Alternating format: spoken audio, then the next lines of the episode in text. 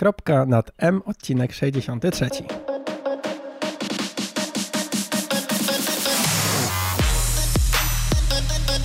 Cześć, jestem Marcin i właśnie słuchasz mojej audycji o triatlonie. Poznasz w niej fajne osoby, dowiesz się ciekawostek odnośnie treningu i sprzętu i co najważniejsze, posłuchasz o tym, jak pozostać normalnym człowiekiem. Bo choć sport to całe nasze życie, to jednak życie to nie tylko sport. sport.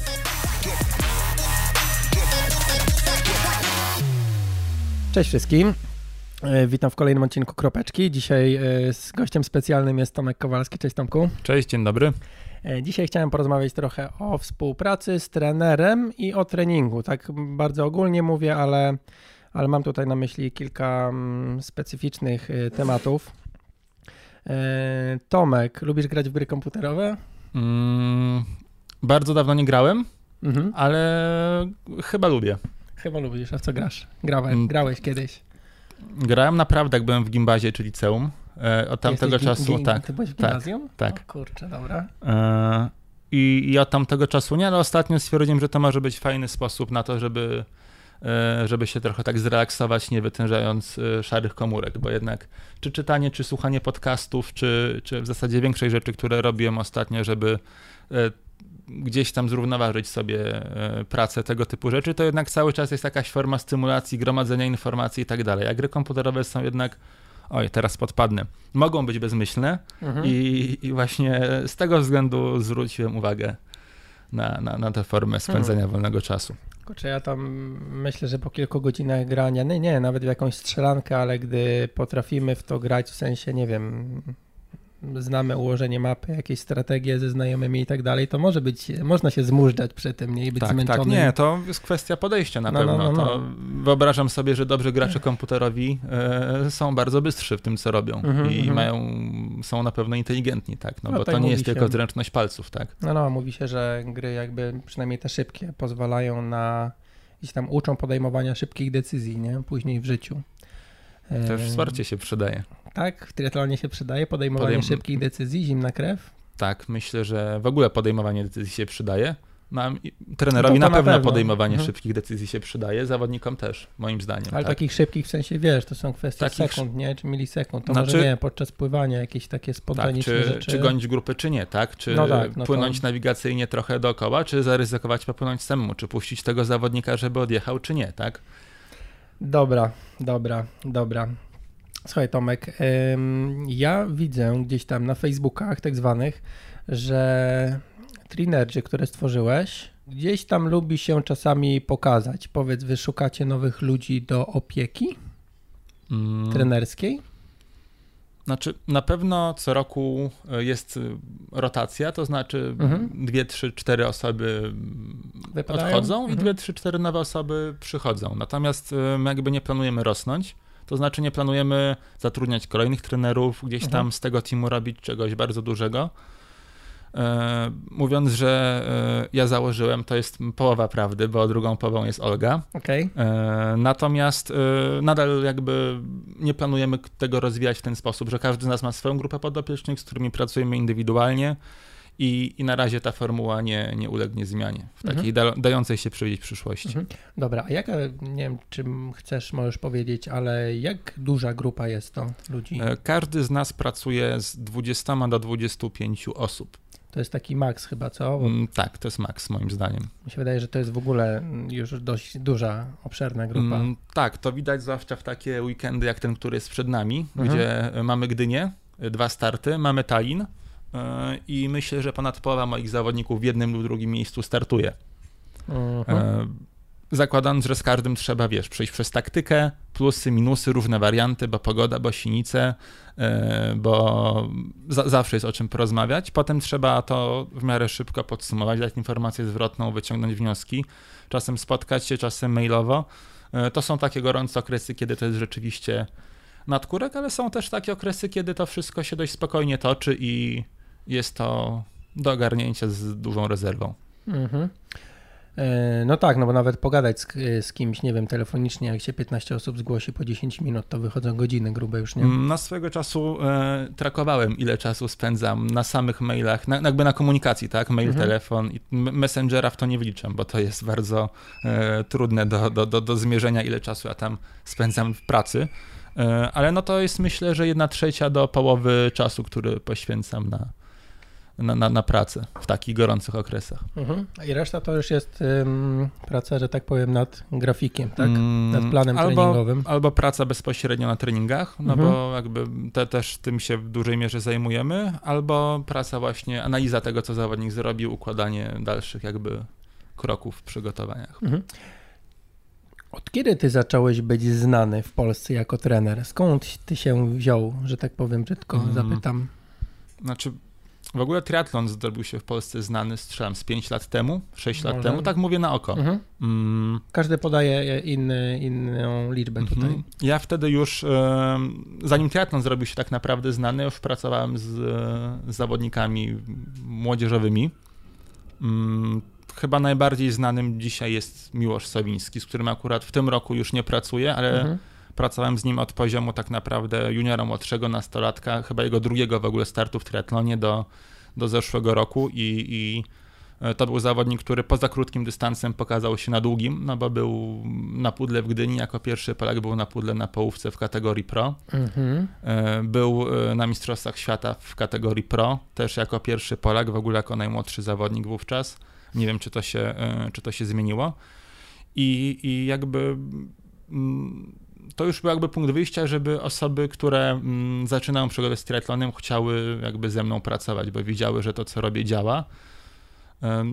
I miałem szczęście do, do ciekawych ludzi na początku tej swojej przygody, powiedzmy, trenerskiej, którą widać szerzej, tak? E, czyli chociażby Michała Podsiadłowskiego, który Y, moim zdaniem jego w ogóle przygoda z triatlonem jest bardzo, mm, znaczy jest spektakularna, niesamowita i naprawdę y, z nie każdym udało mi się osiągnąć aż tak, tak tych rzeczy jak wygrania Ironmana, czy, czy w ogóle kosmiczny poziom kolarski. Mm -hmm. No mówisz, że ten rower to najłatwiej zbudować. E, mm, najbezpieczniej, bo to nie jest, e, nie jest sport tak kontuzjogenny jak, jak bieganie. Na pewno przygotowanie kolarskie łatwo prowadzić zdalnie, łatwiej niż bieganie, niż pływanie, bo mm, ten aspekt techniczny tej dyscypliny jest, mówiąc prosto, dość prostszy. Ryzyko kontuzji też nie jest tak duże, w tym sensie, że E, nawet e, duży objętościowo czy pod kątem intensywności trening jest stosunkowo bezpieczny. Mm. Więc e, łatwo mi się pracuje zdalnie na tym etapie kolarskim. Jest to bardzo czytelny trening w mojej ocenie i, i tak naprawdę niezależnie czy ktoś staje za biurka, niezależnie jaki ma wyjściowy poziom siły, motoryki i tak dalej, to łatwiej jest stwierdzić, co z nim zrobić, niż, e, niż kombinując na przykład z pływaniem na odległość, mhm, mhm, przykładowo. Jasne. Dobra, jakby sam trening i tak dalej, to zostawmy może na później. Mhm. Powiedz mi, bo to, że trafiłeś, czy trafili do ciebie tacy ludzie, o których się teraz mówi, tak, którzy odnieśli e, sukcesy jak Michał Podsiadłowski czy Marcin Konieczny, mm, to fajnie, ale no przyszli do ciebie też, y, nie wiedziałem o jakby o Miłoszu Sowińskim, mhm. więc gratulacje. Po czym poznać dobrego trenera? Jeśli ktoś się zastanawia, kurczę, no albo no, nie, no najczęściej to jest pewnie, że nie umiem y, sobie rozpisać mhm. planu treningowego, ale y, w moim przypadku na przykład większym argumentem, nie umiem sobie rozpisać planu mhm. treningowego wciąż, ale większym argumentem było to, że wolę, żeby ktoś to zrobił. Mhm. Fajnie było, jakby to zrobił dobrze, ale żebym ja tylko miał, wiesz, wykonywać te jednostki. No bo jakby nie tracisz trudniej... paliwa mentalnego na, Dokładnie, na zmuszanie się, się jest... z modyfikacji, gdy robi się ciężko. Dokładnie, więcej jest jakby Jasne. psychologicznych mhm. takich aspektów, nie? To jak poznać tego dobrego gościa? Czy patrzeć na wyniki, bo mm, wiesz, możesz dostać zawodnika, mm, który uprawiał sport zawodowy, mhm. sport zawodowo, nie wiem, mhm. za, za, za młodu, no jak ten M-Kontakt, ale też ostatnio rozmawiałem z Michałem Brajcą, to jest akurat młody gość i mhm. no ale on też jakby przyszedł do triatlonu z jakichś biegów chyba z przeszkodami, o ile dobrze pamiętam i też no, od razu wszedł jakby startował z zupełnie innego poziomu niż y, wiesz, ludzie mhm. po 30, którzy teraz chcą się bawić w triatlon. Wiesz jaki procent w Stanach, bo to jest dość dobrze zbadane, e, triatlonistów amatorów mhm. na poziomie szkoły średniej lub liceum wyczynowo trenowało pływanie lub bieganie? Dużo? Strzel. 30%? Blisko 40%. No to Czyli to jest naprawdę dużo, tak? ilość. Tylko, że no właśnie. Wyczynowo już na poziomie liceum czy, yy, czy szkoły wyższej, tak? Czyli to już też są ludzie przysiani. Wydaje mi się, że jakby trochę inaczej to wygląda w Polsce, gdzie jednak lata 90. to był trochę taki czas stracony na sportu, jeśli można generalizować. Mm, ale jednak na zachodzie ci czołowi amatorzy, na których patrzymy, to są w dużej mierze goście, którzy mają solidną przeszłość y, po prostu wyczynową w sporcie. Mhm. To po czym poznać dobrego trenera, jeśli ktoś by mm. się chciał zgłosić? U was nie ma miejsc. Y, czy, nie wiem, patrzeć na te wyniki. Znaczy, może nie chciałbym podcinać gałęzi, na której siedzę, bo co roku mamy kilka miejsc i, e, i nie okay. jest tak, że do nas nie można się dostać, tak? To jest tak mhm. tak po prostu, że mm, po sezonie wiemy, na czym stoimy i wtedy zapraszamy. Ciężko powiedzieć tak e, ogólnie, po czym do, poznać dobrego trenera, bo to jest naprawdę zespół różnych potrzeb, różnych mhm. rzeczy, których ludzie szukają trenera. Nie każdy trener odpowiada na te wszystkie potrzeby. Mm, dlatego wydaje mi się, że numerem jeden jest, e, jest chemia, tak? Żeby zawodnik był w stanie po prostu dobrze się dogadywać z trenerem. E, I, i, I, w drugą stronę, tak? Żeby mhm, mhm. E, inaczej, no żeby jeśli zawodnik widzi, że dzwoni trener, to żeby o nie, nie, żeby to nie był 20 telefon, który on musi odebrać, tylko żeby po prostu wiedział, dlaczego go odbiera i, i żeby to nie było karą, mówiąc prost, tak? Tą chemię można sprawdzić dopiero tak naprawdę w boju, nie? Więc y, mi się wydaje, że jednak trzeba częściowo zdać się na ślepy los, że po prostu wylosować jedno z nazwisk polecanych mm -hmm. i, i próbować, albo nie wiem, zacząć rozmawiać z tymi osobami y, przez telefon, czy, czy, czy jakoś, tylko też znowu nie, nie, nie budować jakichś nadziei u tych trenerów. Mm -hmm. no, no naprawdę, to jest ciężki temat, jak tak przychodzisz, znaczy. nie znasz świata i bo ostatnio pojawiło się Gdzieś tam widziałem kilka, kilka takich e, wrzutek gdzieś na Facebooku, że e, szukam trenera, kogo byście polecili. No i tam ludzie jadą. Mhm. Który team ma więcej osób? Jakby tak, tym więcej członków, komentarzy tym więcej na, komentarzy na, jego na ten mhm. Ja się zapytałem e, z kolei, mm, ale skąd jesteś? No bo lepiej trener lokalny, moim zdaniem, zdecydowanie, przynajmniej tak jak nie wiem, rozmawialiśmy o tej technice pływania, mhm. tak? niż ktoś dojazdowo. Dojazdowo też pewnie są zalety, bo na przykład feedback tekstowy może być bardziej obszerny i możesz sobie go zapisać. Mhm. Nie, że nie jest tak ulotny, mhm. tak? Więc jakby łatwiej go zanalizować. Mm, ale jakby nie było żadnych pytań dodatkowych. To tak jak ludzie się pytają, y, chcę kupić rower, jaki? Ale chcesz jeździć do pracy w góry, no, czy no, jest... na szosie, nie? Albo chcę kupić komputer, ale do pracy, mhm. czy do, do wideo, grania. czy do grania, nie? E, I no podobnie mi się wydaje, że jest taki temat trenerem. No i właśnie takie nie, nie znaczy, umiem odpowiedzieć na to pytanie. Nie? Znaczy, bo wydaje mi się, że jakby naprawdę najważniejsze jest to, czego zawodnik oczekuje od trenera. My też zazwyczaj z tego rozma rozpoczynamy rozmowę z zawodnikami, bo niektórzy potrzebują e, czy lidera, motywatora, kogoś, kto będzie mhm. po prostu ciągnął za uszy i namawiał ich do tego, żeby trenowali, że to jest jednak fajne, że dadzą radę, żeby jednak się ruszyli, tak? Mimo, że pada, no to dawaj, tak? Inni potrzebują, mają duży, duży jakby zapas wewnętrznej motywacji i potrzebują po prostu mm, planu dobrze rozpisanego, dopasowanego do ich potrzeb, stylu życia i tak dalej. I tam z kolei może liczyć się bardziej elastyczność trenera, mhm. E, jakby możliwości komunikacyjne, żeby na bieżąco dostosowywać e, jakby do tego, co się dzieje w życiu zawodnika, to, co się e, dzieje w planie treningowym, bo mamy też takie osoby, które na 2-3 dni w przód jest max, co mogą, co mogą przewidzieć i to jeszcze się co drugi raz zmieni. Mhm. Mm, więc jakby tych rzeczy jest bardzo, bardzo dużo, tak. Debiut w triatlonie to też jest pewnie trochę inna historia niż kwalifikacja na Hawaje, tak? No tak. Mm, niektórzy szukają, wiesz, bardziej społecznych takich e, atrakcji, Ekip, tak? grupy no, znajomych, mhm. e, fajnego czasu, sposobu na spędzanie wolnego czasu. Inni szukają zaspokojenia własnych ambicji, nie? To Jasne, też... czyli że jestem sam, jakby nikt najlepiej... Ja nigdy jakby jest... nie kategoryzowałem tak bardzo zawodników, ale pewnie dałoby się kilkanaście szufladek takich najbardziej popularnych, wiesz, wy, wyodrębnić i pewnie są trenerzy, którzy sobie w niektórych obszarach radzą lepiej, w innych, w innych wyraźnie gorzej, tak? No właśnie, no bo to, to myślę, że osoba sobie nie zdaje sprawy tak naprawdę czego szuka, nie? Czy mm. to też może otworzyć trochę klepek, klapek, klepek, klap, klepek w głowie, no. w głowie ludzi, jak teraz to wymieniasz powody, że na przykład czy, czy ktoś szuka grupy do trenowania tak mhm. naprawdę, bo aspekt społeczny, ale też nie wiem, jest nowy i chce się podpytywać o wszystko podczas jazd grupowych na rowerze, e, albo mm, pływał sam i teraz chce już tylko pływać w grupie, z drugiej znaczy... strony ktoś może patrzeć zupełnie z drugiej strony, że on nie chce nikogo przy sobie, tylko chce cyferki i orać po prostu to sam, nie? Dużo osób też nie wie, że można z trenerem pracować jakby indywidualnie, tak? E, wie, że są grupy, wie, że są kluby, ale nie wie, że jest cokolwiek poza tym, tak? Mhm. Też mówiąc prosto. No tak, można nie wiedzieć, że na przykład trener może sam z siebie organizować jakieś e, no, treningi grupowe mhm. raz na tydzień, czy, czy, czy coś. Dla początkujących zawodników też często niezrozumiałe jest to, że na jednym treningu ludzie realizują różne zadania, że mają różne potrzeby treningowe, że niby szykują się do tych samych zawodów, ale są w zupełnie innym miejscu. Często nawet od razu widać, mają zupełnie inne predyspozycje i że ten trening trzeba indywidualizować, tak? bo to trening grupowy jest zawsze pewnego rodzaju kompromisem. Mhm, mhm.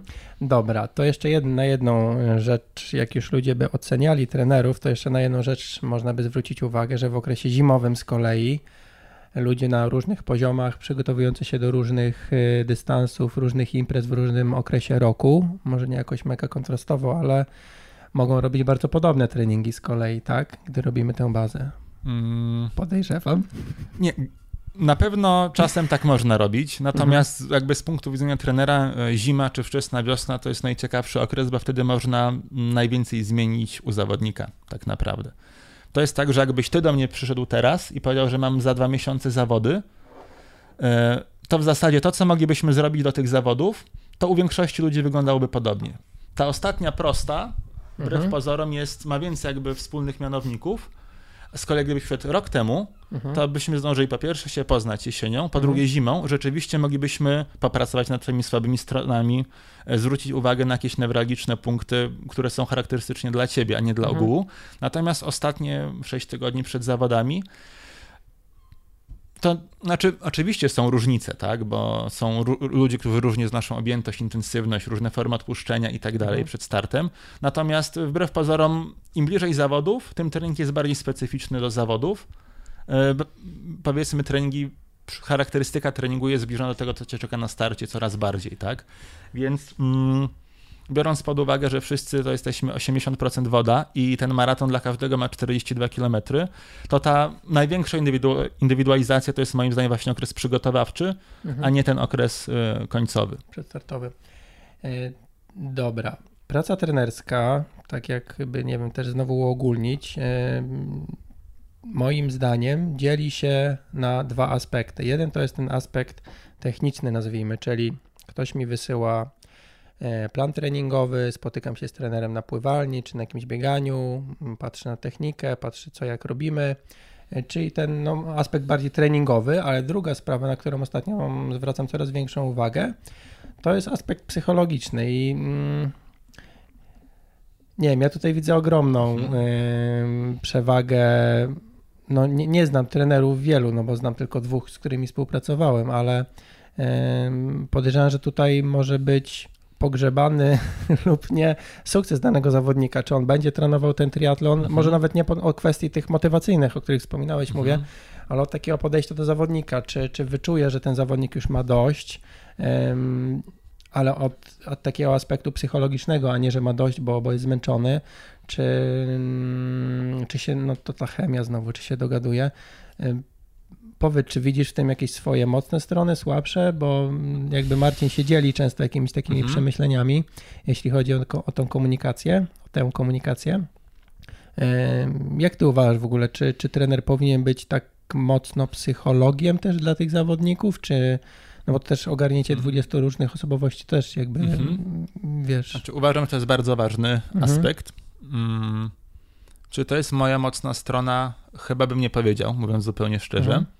Podjąłem, że właśnie ta chemia jest tutaj czymś takim, co, mm, co sprawia, że albo właśnie tego typu rzeczy, że jakby trochę bar, no, bardzo upraszczając, wiadomo jakie jakby guziczki nacisnąć, żeby się co potem w głowie zawodnika zadziało. Natomiast w 100% się z Tobą zgodzę, że to jest jedna z takich e, bardziej kluczowych rzeczy, zwłaszcza w przypadku pracy z młodymi zawodnikami, bo jednak e, w przypadku amatora ten triatlon stanowi zazwyczaj wyraźnie mniejszą część życia on ma również inne płaszczyzny, gdzie, gdzie jakby, gdzie, gdzie równoważy to, co się dzieje w jego triatlonie. Mm, ma też dużo większe życiowe doświadczenie, tak? Wie, że w cudzysłowie zjebka od trenera to nie jest, e, nie jest koniec świata. No tak. Mm, ale jakby w 100% się zgodzę, że to jest e, bardzo ważny aspekt. E, w dodatku bardzo u nas zaniedbywany w takiej edukacji formalnej trenerów, bo to nie jest coś, czego trenerów się uczy, tak? Jak rozmawiać z zawodnikami, tak? Na, nawet nie mówię o jakichś bardzo złożonych, powiedzmy, wymagających wyczucia czy, czy doświadczenia e, kwestiach, tylko o takich rzeczach z zakresu powiedzmy tego przygotowania mentalnego, ale wręcz technicznych, tak, typu pobudzenie przedstartowe, e, mhm. wiesz, e, kwestia koncentracji, skupienia się, priorytetyzacji, ustalania celów, bo to są rzeczy, które nie trzeba mieć do tego dużych predyspozycji E, psychologicznych, żeby kogoś nauczyć po prostu, jak sobie radzić w tych obszarach. A ty, nie wiem, rozpoznawałeś jakieś takie w, swojej karierze u zawodników e, elementy, że nie wiem, widziałeś, że zawodnika coś trapi, tak, ale nie wiem, nie chcę ci powiedzieć tego albo coś takiego, że wypytywałeś ludzi kurczę, nie, nie wiem jak za, mhm. zadać nawet to ale pytanie. Wiem jakby o co chodzi, o co chodzi tak, bo to y, wiele razy tak, powiedziałbym, że zazwyczaj widać, kiedy u zawodnika coś się dzieje, co nie znaczy, że zawsze coś e, z tym robię, bo po pierwsze mhm. nie zawsze czuję się kompetentny. Mhm. Mm, po drugie, e, często jest tak, że zawodnik musi sobie sam z tym poradzić, tak? Że to jakby z góry wiadomo, że piłeczka jest po jego stronie. E, I, I to też jest często właśnie w przypadku młodych zawodników, czy zawodników, którzy sobie wysoko zawieszają jakby poprzeczkę, tak? To jest po ich stronie, czy oni rzeczywiście ten temat dowiozą, tak? Bo to, to nie jest łatwe i mhm. jakby ja wiem, że to nie jest łatwe, ja wiem, że to dla nich nie jest łatwe, ale ja nie jestem w stanie im tego ułatwić, tak? Można w cudzysłowie nawijać często makaron na uszy, że super, hiper, fajnie, świetnie ci idzie, rób jeszcze mniej, nic się nie stało, że, że nie wiem, ciągle odpuszczasz tę sesję, której nie lubisz i w mhm. zasadzie od miesiąca czegoś nie zrobiłeś.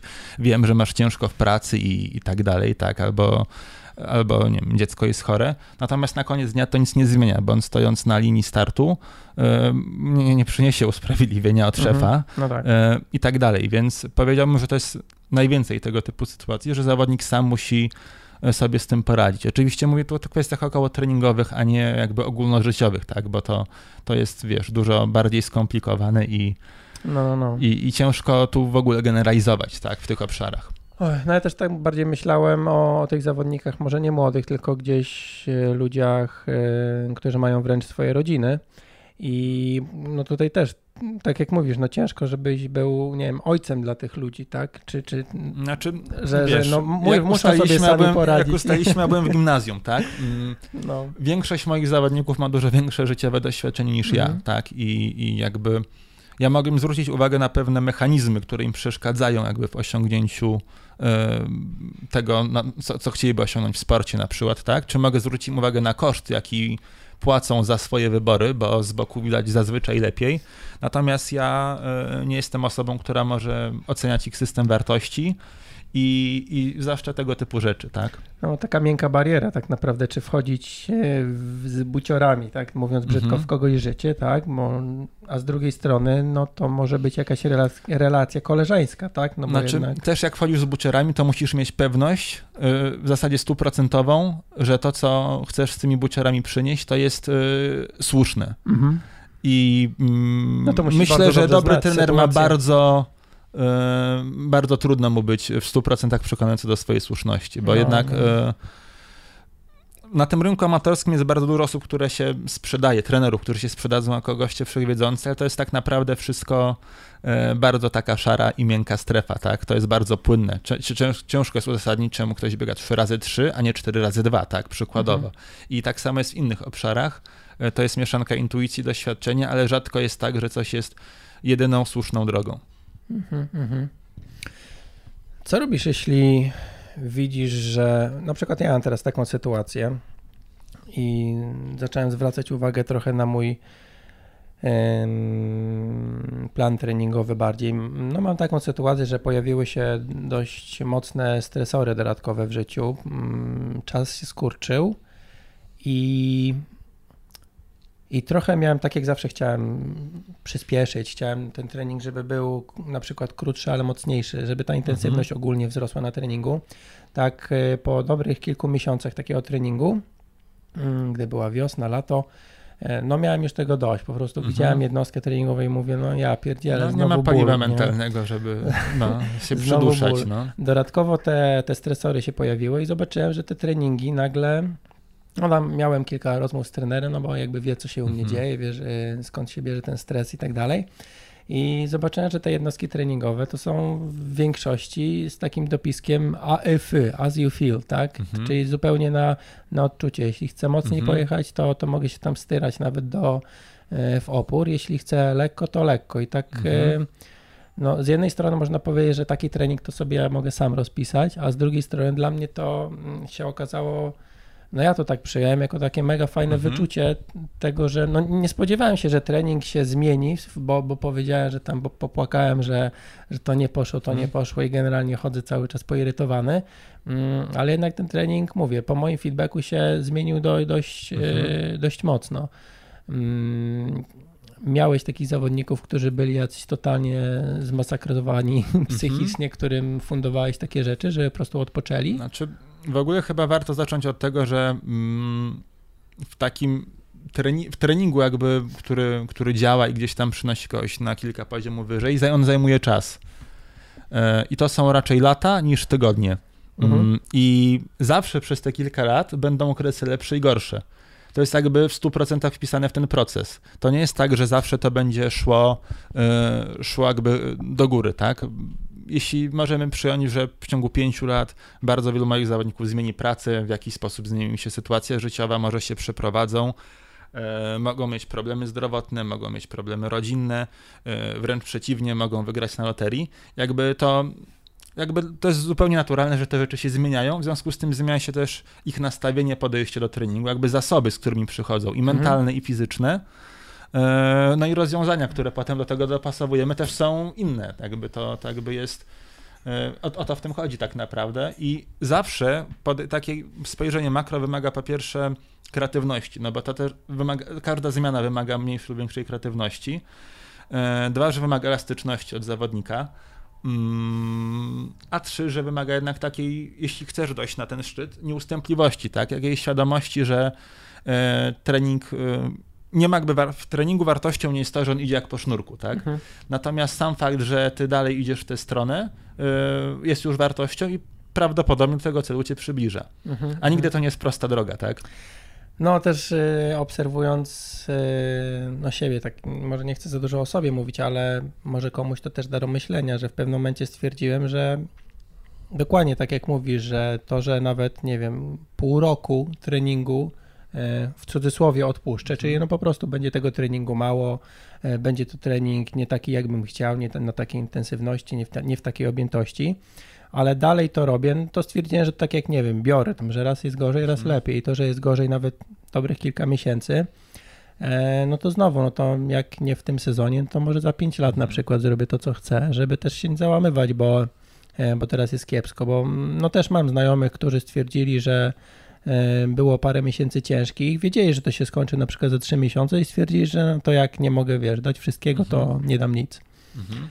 E, I no tutaj też chyba jakaś tam rola trenera jest, żeby znaczy, no też nie, żeby trzymać na siłę tego mhm. zawodnika, bo znaczy, nie chcę, żeby to, to negatywnie też nie jest tak, odebrane. że odpuszczanie nawet na trzy miesiące treningu jest czymś jakby jednoznacznie złym. Myślę, mhm. że jakby im dłużej się siedzi właśnie z tej perspektywy makro, tym mniejszą jest to, wiesz, tragedią, mhm. tak? No, no, no. Bo to się może komuś wydawać, że świat się kończy, ale gdybyśmy pewnie zobaczyli na jakby wspólne mianowniki tych osób, które w sporcie utrzymują się na wysokim poziomie jak największy czas, to takie przerwy od treningu, od reżimu, od tej jakby e, koncentracji na, na tej dziedzinie życia są takim wspólnym mianownikiem tych właśnie najlepszych, którzy najdłużej wytrzymują.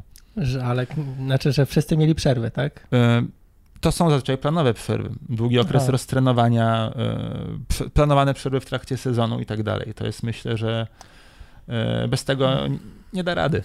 Czy planowane przerwy w, w, trakcie sezonu to akurat jest nadal reżim, bo to jest planowane na przykład na Mm, dwa tak. tygodnie. Tak, to prawda, ale jakby mm, tak czy owak przerwa, czy planowana, czy, e, czy wymuszona, e, za- zawsze jest w tym, w tym takim procesie treningowym w ujęciu makro, zawsze jest ich mniej lub więcej, tak. Mhm, Nie ma mhm. osób, które jakby są w stanie cały czas trenować.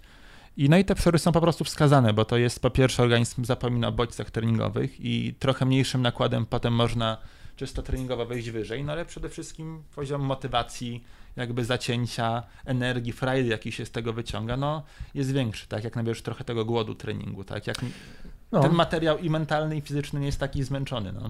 że tak jak mówiłem, że mi się nie chce na coś pójść, to się zmienia perspektywa, że właśnie chce mi się, nie? Że Mhm. kurczę, porobiłbym coś, bo gdzieś tam Mhm. tego brakuje.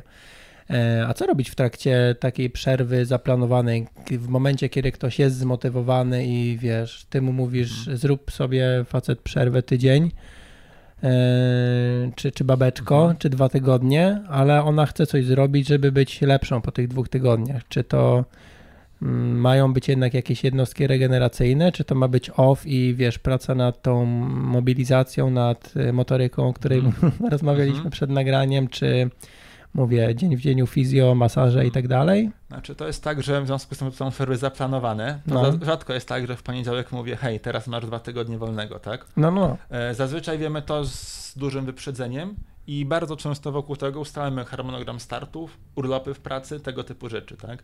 I w przypadku amatorów większość zazwyczaj w tym okresie na przykład 10 dni przerwy w trakcie sezonu w ogóle nie Mhm. trenujemy, tak? To jest czas dla rodziny, czas na zajęcie się czymś zupełnie innym. E, Po sezonie zazwyczaj to są treningi o niewielkiej intensywności, spontaniczne. To nie jest tak, że jest powiedzmy zakaz ruszania Mhm. się, zakaz aktywności fizycznej. Jak ci się nie chce, to nie robisz, a przykładowo 5 godzin w tygodniu to jest maks. Nie więcej, tak? I tak spędzasz sobie przykładowo od połowy października do połowy listopada, tak? Czas. Dobra. E, pytanie takie trochę na na przerwę, znaczy, żeby zmienić nieco temat. Powiedz, co sądzisz o takich, zakła- o, takich treningach jak zakładki? ym, wiele zakładek jakby na jednym treningu. Znaczy, nie wiem, Mhm. jest rower bieg, rower bieg, Mhm. rower bieg. E, Mhm. Stosujesz coś takiego? Nie stosuję, bo też nie mam z kim, e, Mhm. tak mówiąc, mówiąc e, szczerze. Wyobrażam sobie, że to jest fajny sposób na urozmaicenie treningu. Mhm. Jednocześnie jest to jakieś wyzwanie logistyczne, więc poza, nie wiem, obozem, gdzie masz stadion, albo siłowym, gdzie masz obok rower bieżnie, to, to jest to trudne. E, Na, na zawodach, powiedzmy, pod kątem treningu ITU, czyli krótkiego dystansu, gdzie Mhm. robienie zmian na zmęczeniu e, jest niezbędne, to tego typu forma treningu jest jakąś tam, nazwijmy to, półgrywalizacją, która sprawia, że czas leci szybciej, a jednocześnie realizuje się cele treningowe. Natomiast jakby ja tego nie stosuję w pracy z amatorami, poza jakimś tam urozmaiceniem w ramach obozu Mhm. raz na ruski rok. A jak zminimalizować wtedy poprzez trening e, zamulenie po przejściu z jednej dyscypliny na drugą? Czy, Mm. no bo wiadomo, no są zakładki, tak? Robimy zakładki. No. Jak często na przykład, nie wiem, U mnie jedna okresie- trzecia na przykład w ogóle nie robi zakładek. Jedna trzecia zawodników? Tak. Ale to jest ich wybór, czy, czy jak? Inaczej, ni- nigdy nie widziałem, żeby robienie zakładek na długim dystansie było mm, sprawdzało się lepiej niż nie robienie, niż robienie zakładek.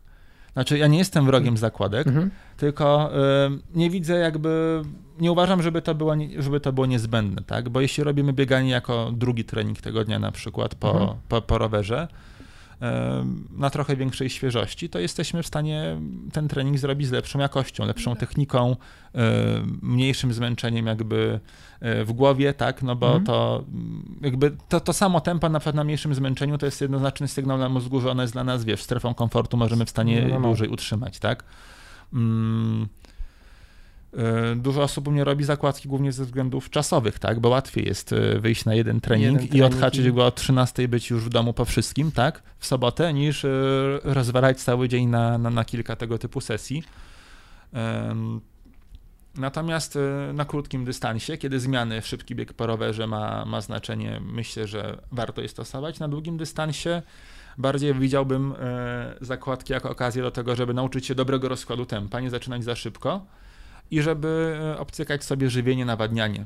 Natomiast pod kątem właśnie jakiegoś zamulenia, to mm, przy dobrze prowadzonym treningu nie zauważam takiego zjawiska, tak? No tak, no, nie, jakby nie pomyślałem o tych dłuższych zawodach. Mhm. Znaczy, no nawet o połówce, Połówka, tak? ćwiartka, mówisz? połówka. O ćwiarce też, no bo Myślę, jednak też. się dosyć już intensywnie biegnie. Powiedzmy, nie? że na ćwiarce biegniesz w tempie, generalizując, wolniejsze połowy półmaratonu. Mhm. E, To nie jest jakiś taki zabójczy, mm, zabójczy, No nie, no na, zabójcze przy tempo. półmaratonie nie, no ale Ale no takim tempem biegniesz y, odcinek biegowy na ćwiarce. Tempo półmaratonu na sucho. I to tej Mm, wolniejszej mm. dych. W większości przypadków tak to się przekłada. okej. No dobra. Wiesz, a... ja może mam trochę inny punkt siedzenia, bo, yy, bo widziałem po prostu bardzo różne rzeczy na, na treningach, tak? Łącznie z kadrami południowymi, które w ogóle biegają bardzo szybko i Mhm. mało biegają poniżej, oczywiście generalizuję, tak? Ale często nie biegają nic poniżej naszego drugiego zakresu, tak? Jeśli widzisz gości w Poniżej, Portugalii, wolniej, tak? wolni, tak, którzy na przykład z ka- kadry juniorskiej idą sobie na rozbieganie o 7 rano na czczo i ruszają, wiesz, bez żadnej rozgrzewki spod hotelu po 3.45, to yy, wiesz, jeśli mam kogoś, kto biegnie na ćwiarce sobie po 4.15, yy, to nie uważam, żeby on musiał być szczególnie inaczej. Tym treningiem, jaki stosujemy, on, sobie to 4.15 rozkręci bez, wiesz, bez, bez problemu, tak? Mhm, mhm. No dobra, a mm, z innej strony patrząc, bo to zamulenie, nie wiem, te kołkowate Mhm. nogi y, też mogą się wziąć z mocnego roweru lub z za mocnego roweru, a y, u ciebie często, gęsto gdzieś widziałem, że jesteś jednak zwolennikiem tego, że, znaczy, no może za dużo Mhm. powiedziane, ale żeby rower jechać mocno, a To na biegu się bardzo- zobaczy, bardzo, nie, to jest bardzo indywidualne. tak? To znaczy w ogóle nigdy na zawodach o wysokim priorytecie nie jest tak, że potem się zobaczy, tak? No jasne. E, Na zawodach o niższym priorytecie u różnych zawodników testujemy różne warianty. Często mi też zależy, żeby oni przełamywali jakieś ograniczenia, które mają w głowie przy tej Okej. okazji. Natomiast się- nie jest tak, że, że jestem zwolennikiem pałowania roweru, a potem się zobaczy. Sterkowicz, tak? Dementuję. Albo Podsiadłowski. No Dobra, wiesz, ale Michał poza Hawajami biegał na Ironie poniżej 3.10. To konia z rzędem komuś, kto, dla kogo to jest, to się zobaczy, tak? No tak, no tak. Ale skąd to się wzięło u... I to nie, jakby nie jednorazowo, tak? Bo czy Weymouth, czy Klagen, czy jego kwalifikacyjne starty, czy poza nimi miał tylko jeden, tak? Więc, Mhm. e, którym też pobiegł bardzo dobrze, to tak by to nie był bieg, który wyjdzie albo nie wyjdzie, tak? To był, on wiedział, ile ma pojechać na Mhm. rowerze i, i jakby wiedzieliśmy, że z tego dobrze pobiegnie. S- Dobra, y, jakby pokazać sobie, czy, czy złamać jakieś tam swoje ograniczenia, ale to skąd się wzięło taki pomysł w ogóle, czy to jest normalna technika u Mkona, że, że na przykład w Gdyni to by miał być chyba rok temu taki start y, właśnie sprawdzający to, że Mhm. rower po prostu ile, ile się da, a, a na biegu zobaczymy. To jak, jaka była idea Mhm. tego, żeby właśnie Powiem pokazać? szczerze, że nawet nie pamiętam, czy w zeszłym roku tak było w Gdyni. Mm, Na, Chyba, strzelam. na pewno tak chciałem, żeby zrobił w, w Suszu, gdzie, gdzie Mhm. no w tym roku warunki po prostu nie pozwoliły na, na, na zrobienie, wiesz, czegokolwiek takiego zaplanowanego, tak, bo grało się tak jak przeciwnik, e, czyli No, pogoda- czyli pogoda pozwalała. popadało. Mm, ale na przykład po co się robi coś takiego, żeby po pierwsze zawodnik uwierzył, że jest w stanie pojechać mocno, bardzo mocno, tak? Że to nie jest tak, że w przypadku Marcina on jest gościem, który musi rozgrywać na biegu, bo gość, który miał bodajże drugi czas roweru na Hawajach e, w swojej age grupie, to nie jest gość, który jakby może wygrywać tylko biegiem, tak? Mhm. To jest raz. Dwa, że mm, im zawodnik jest starszy, tym e, ta zmiana, znaczy PSL się nie zmienia, tym, tym upływ lat najbardziej odbija się na bieganiu. Mhm. Rower trzyma się dużo, dużo bardziej. To widać bardzo dobrze w tych starszych age grupach, który, gdzie zawodnicy z kategorii M55 czy M60 potrafią jeździć naprawdę bardzo szybkie odcinki rowerowe, a różnice między M45 a M55 to jest w dużej mierze bieganie Hmm. procentowo na, na najbardziej się słabnie na bieganiu. Więc mając w perspektywie start za kilka lat, mi zależy na tym, żeby Marcin miał przekonanie, że na tym rowerze jest w stanie bardzo dużo zdziałać. Okej, więc jeśli, no tutaj dla starszych zawodników trochę temat, ale jeśli to bieganie gdzieś tam nam ucieka mm, mocniej niż, niż rower, to czy trening, tak bardzo długoterminowo Mhm. patrząc, gdzieś jest bardziej skupiony na bieganiu w takim wypadku, żeby je mocniej, nie wiem, przyhamować, czy, Mm, czy znaczy, jednak robimy normalną Trzeba robotę? sobie powiedzieć, dlaczego to bieganie ucieka, tak? Jeśli to jest Mhm. na przykład kwestia spadku siły ogólnej, która jakby z wiekiem takie zjawisko występuje, e, no to prawdopodobnie wystarczy zająć się tematem siły, żeby nie było widać negatywnych efektów tego zjawiska na bieganiu. Natomiast jeśli w iluś tam obszarach jest naprawdę bez zmian, no to wtedy zaczyna się e, sztuka trenerska. Okej, a siła, taka siła mm, robiona na Mhm. siłowni w tym przypadku? Możesz Mm. zdać egzamin? Może. Czy stosujesz w ogóle takie mm, pomysły u siebie dla swoich zawodników Mm. typu siłownia? Czy jednak? Stosuję. Nie, nie jest to jakby częste, ale, Mhm. ale stosuję. Bo Zastanawiam się, wiesz, jeśli mamy ograniczoną Mhm. ilość czasu, to czy ta siłownia, bo różne pomysły są gdzieś Mhm. tam mm, proponowane przez, przez trenerów. E, Jedni mówią, że mając do dyspozycji, nie wiem, 10-12 godzin, to najlepiej cały czas e, Mhm. po prostu na trzy dyscypliny e, zużyć. Inni powiedzą, że no to zależy też od zawodnika, jakby zawsze zależy. Mhm. Inni powiedzą, że mm, przy takiej ilości czasu, już jak 12 godzin, to godzina Mhm. na siłowni to, to musi być, bo da większy efekt. Mm, Masz jakieś przemyślenia na ten temat, tak Em, ogólnie mówiąc? Ogólnie mówiąc, to zazwyczaj, znaczy to przychylam, przy, m, przychylam się do zdania, że jak ma się 12 godzin, to lepiej pływać, jeździć i biegać i nie zawracać sobie głowy siłownią. Bo 12 godzin to jest całkiem sporo. Mm, nie, to nie jest całkiem Patrzę sporo. po sobie. Em, Znaczy, to też jest, myślę, że dużo ograniczeń jest w głowie tak naprawdę. Mm, Mówię o Pracy czasie, w rodzinie, Mówię o czasie no, wiem, dostępnym w wiem, sposób. nie, trochę się zgrywam. Wszystko jest w głowie. Doba też może Tak. być dłuższa, nie, ale mówiąc zupełnie poważnie, mm, siłownia wymaga dość takiego mm, dużego pietyzmu, tak? E, Sam sposób skutecznego treningu siłowego to nie jest takie hop siup i większość rzeczy, które da się osiągnąć na siłowni, da się osiągnąć w ramach e, dobrze prowadzonej rozgrzewki chociażby, tak? Gdzie są elementy siłowe, czy e, samej struktury treningu, gdzie chociażby jazda z niską kadencją, pływanie w łapach, e, sprinty w każdej dyscyplinie, przyspieszenia, to wszystko daje po pierwsze pobudzenie hormonalne, e, często nawet wyższe niż, niż ćwiczenia siłowe.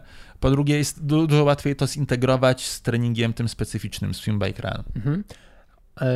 Powiedziałeś rozgrzewka. Co takiego na rozgrzewce możemy zrobić? Jakiego rodzaju ćwiczenia, żeby pobudzić się w ten sposób? Znaczy, moglibyśmy zacząć nawet od tego, że poprawa mobilności to Mhm. u osób dorosłych jest w większości przypadków e, proces, który zajmie przynajmniej rok. Jakby przebudowa włókien, zmiana struktury kolagenu to jest 300-600 dni. Czyli gdybyś chciał na przykład w przyszłym roku e, być bardziej mobilny, to mógłbyś Mhm. zacząć dzisiaj lub jutro od rozgrzewki, od prostych krążeń przed każdym pływaniem, dwa, trzy razy w tygodniu, Mhm. tak? Em, Myślę, że znaczy w związku z tym, że triatlon rozpoczyna się od pływania, ja mm, najczęściej stosuję takie dodatkowe rozgrzewki pływackie z wykorzystaniem ciężaru własnego ciała, mini bendów, e, ćwiczeń koordynacyjnych, e, tak żeby zawodnik nie musiał wchodzić do wody przed wejściem, mm, przed startem triatlonowym, bo często się po prostu nie da. Logistycznie Mhm. organizator nie pozwala i tak dalej. I mógł zacząć pływanie już e, bez dodatkowej rozgrzewki, tak? Mhm. A nie każdy będzie biegał rano, bo, bo, bo żywienie, bo temperatura, bo czeka go długi bieg na przykład po rowerze i to już może być za dużo, tak? No w ogóle rozgrywka biegowa nigdy nie praktykowałem. Wiem, że praktykują ludzie. Ja też jest problem czasami z wejściem w piankę, jak się Tak, jak się spocisz dokładnie. spoci, no. no. E, Okej, czyli ale I nigdy się nie czujesz prawie na tym dobrze, co też nie jest, wiesz. na głowę dobrze nie robi. No.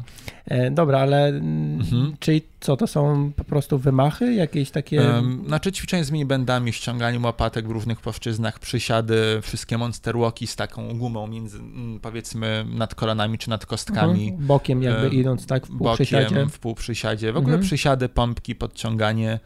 E, Myślę, że większość osób robiąc przysiady, pompki, podciągając, e, to już jest dużo, tak? Mhm. A koordynacyjne rzeczy? Mm, Mówisz, w jaki sposób mogą pomóc na, nie wiem, na... Znaczy jest to bardziej pobudzenie. Jest to bardziej tak. Znaczy tak, to jest praca na, na, na właśnie na układzie nerwowym i jest Mhm. to po prostu pobudzenie, które jest bardzo duża lista korzyści, które może przynieść, mniej lub bardziej, wiesz, związanych z myśleniem życzeniowym, ale bardzo często dużo lepiej się potem kształtuje technikę, dużo lepiej się kontroluje koordynację, na przykład w czasie pływania. E, pomijając tak, że w ogóle jest to takie ogólne pobudzenie, tak? Mhm. Okej, okay, czyli jakby sens rozgrzewki jest... I coś takiego można zamknąć w 10 minut. Jak to robisz mhm. trzy razy w tygodniu po 10 minut, to już jest dużo. Jak robisz to 50 tygodni w roku, trzy razy w tygodniu po 10 minut, to jest, nie wiem, kończyłeś Politechnikę. E, tak, tak, tak.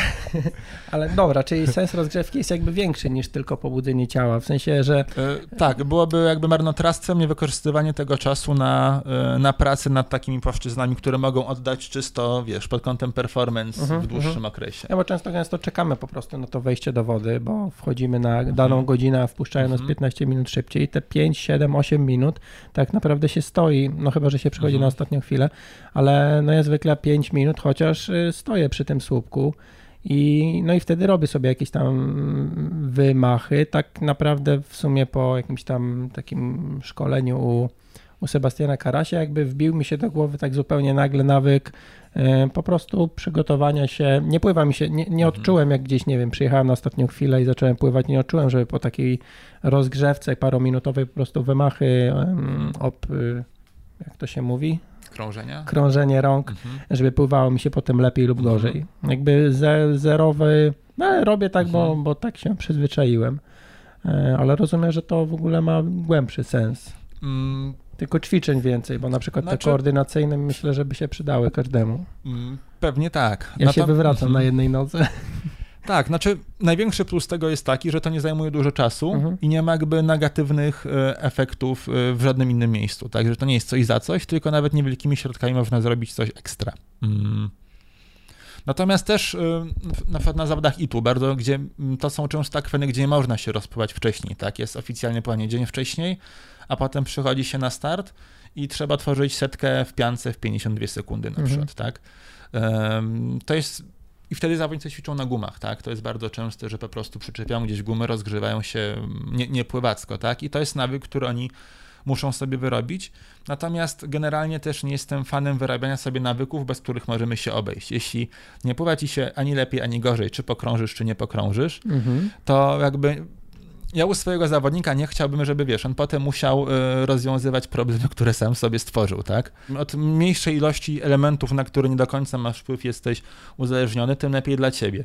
A jak stoisz w tłumie dwóch tysięcy osób przed wejściem bodowe, to też nie zawsze sobie pokrążysz, tak mówiąc prosto, tak? Aha, i mówisz, że to może mieć jakiś negatywny Nie, wpływ, znaczy czy... nie przywiązałem do tego zbyt dużego znaczenia, mhm. ale też y, nie pakowałbym się w taką drogę, która spowoduje, że muszę, wiesz, mieć 10 różnych rytuałów, żeby zrobić żeby swoje, tak? w ogóle tak? wystartować, tak. jasne, jasne, okej. Okay. No. Ten sposób. No dobra, no to myślę, że nawyki nie są wtedy takie mhm. złe, tylko żeby być świadomym znowu, nie? Że, no. że, że, to, to, to, to nie, nie no, zamyka no, one, nam one drogi. są dobre, tak, bo to wręcz potrafi nas, powiedzmy, ustawiać pod kątem pobudzenia stresów, nerwów i tak dalej w dobrym miejscu.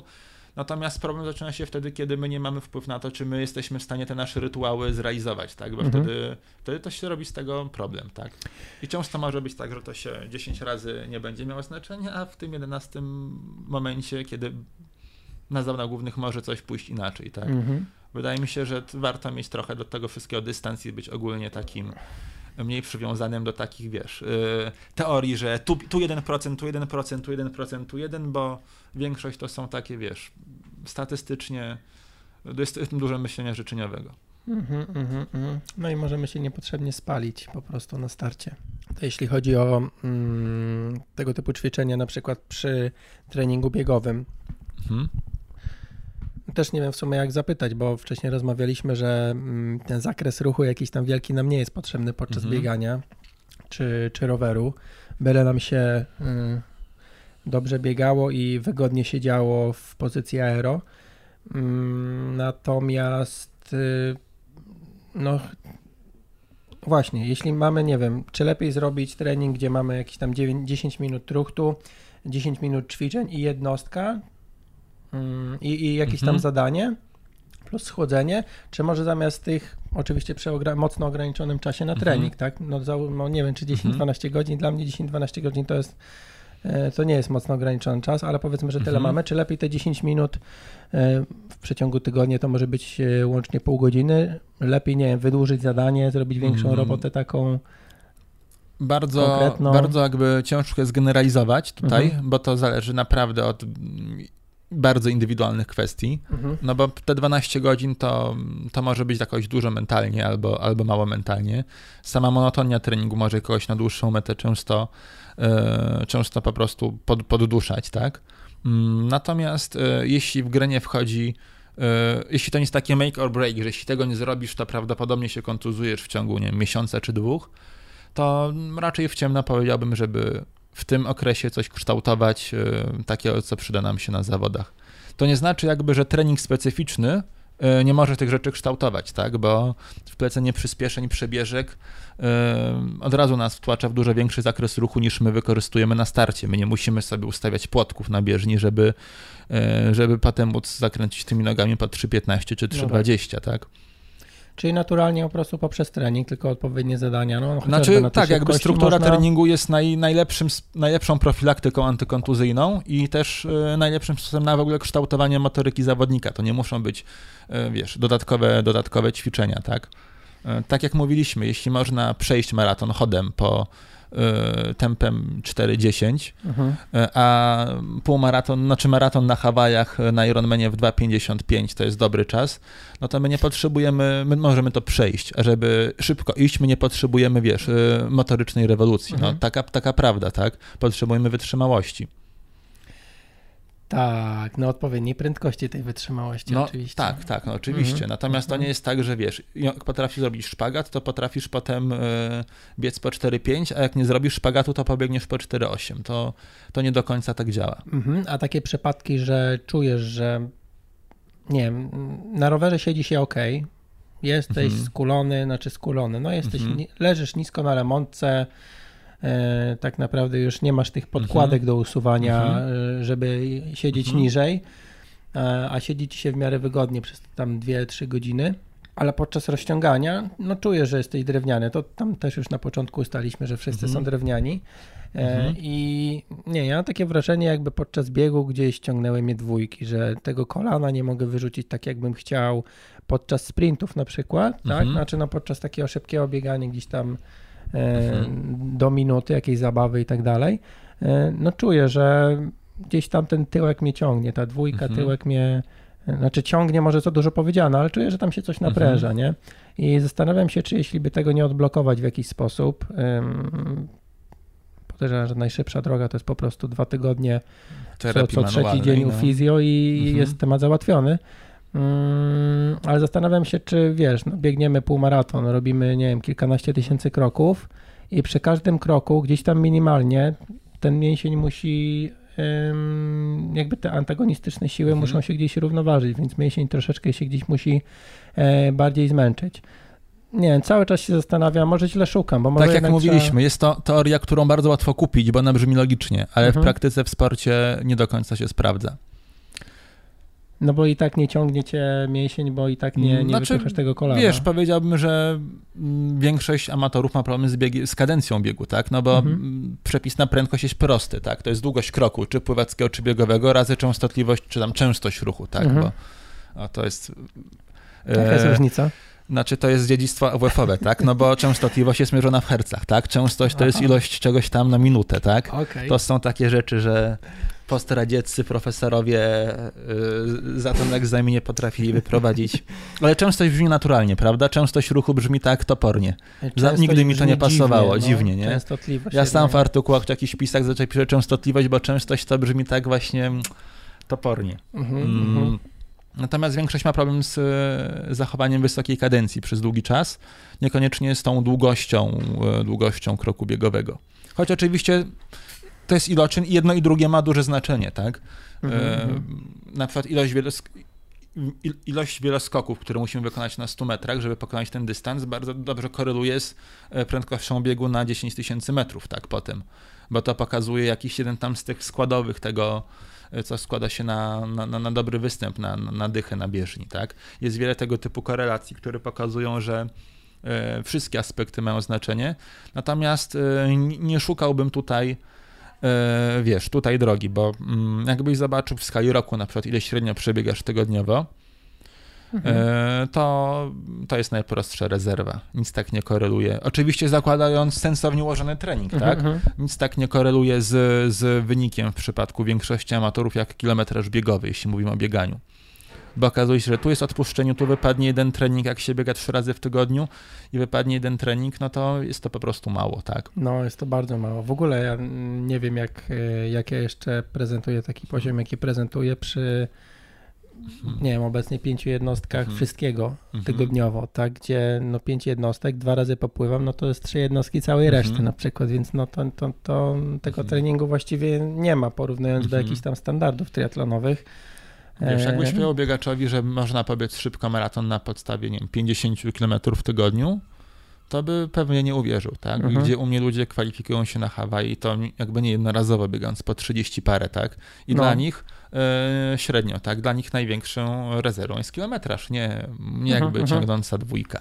No, no, no, no, to w ogóle ciekawe, jak się triatlonista gdzieś tam chce porównywać z biegaczem i biegacz robi 80, 50, 80 tydzień w tydzień, bo gdzieś tam, nie wiem, też jakiś maraton, mhm. połówka, półmaraton przed, przed nim, a triatlonista robi te 35 i, i się rozwija tak naprawdę. Mhm. Nie? No Ale też, żeby rower... dać sprawiedliwość, to dużo osób się rozpala na biegu na Ironie, bardzo mhm. dużo i dla większości recepta jest prosta, biegać więcej.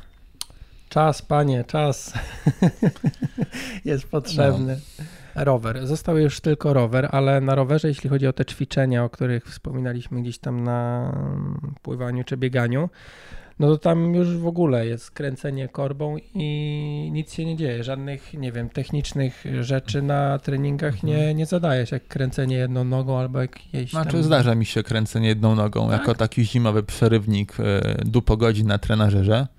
E, jazda z wysoką, z niską kadencją, no, tego no, no, typu no, no. zadania mm, naturalnie. E, trochę moich zawodników jeździ na MTB zimą. To też jest bardzo fajny zastrzyk, jednocześnie siły i techniki.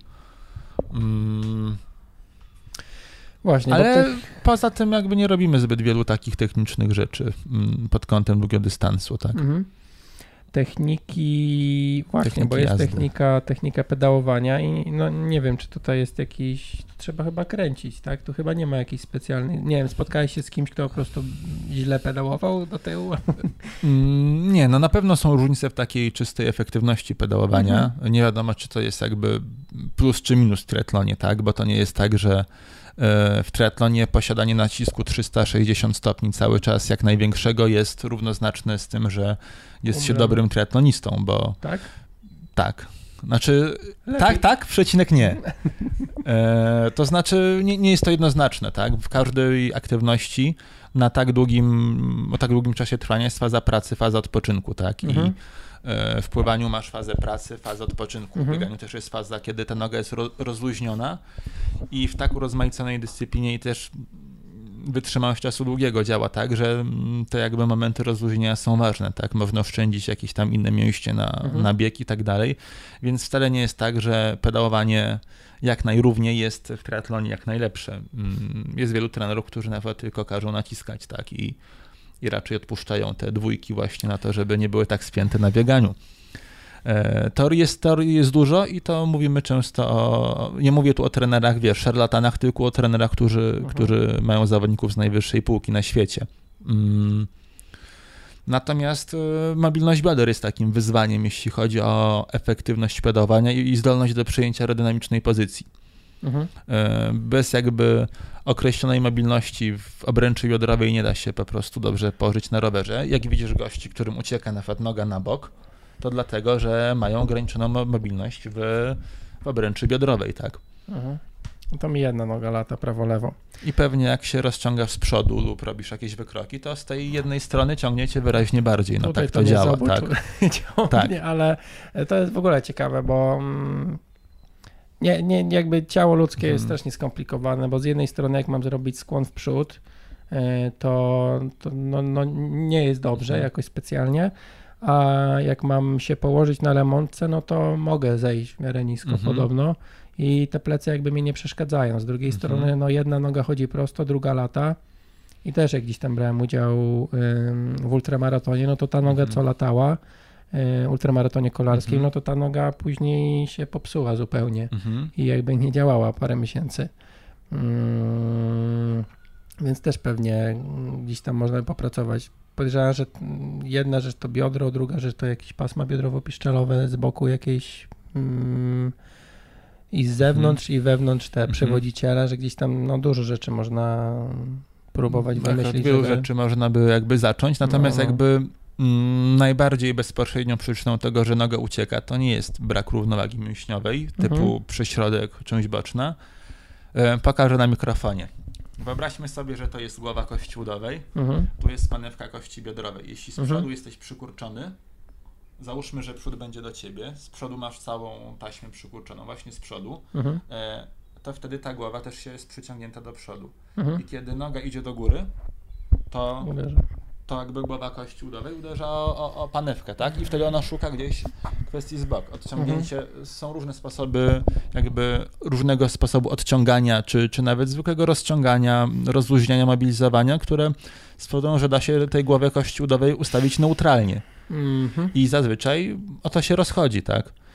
No to, To nie jest, nie jest tak, że masz, wiesz, mocniejszy bok, choć to może równolegle takie No, no, no, zjawisko jasne. występować, tak? I ci się wydaje, że to idzie dlatego, ale to jest tak naprawdę próba kompensacji dysfunkcji e, o bardzo prostej genezie.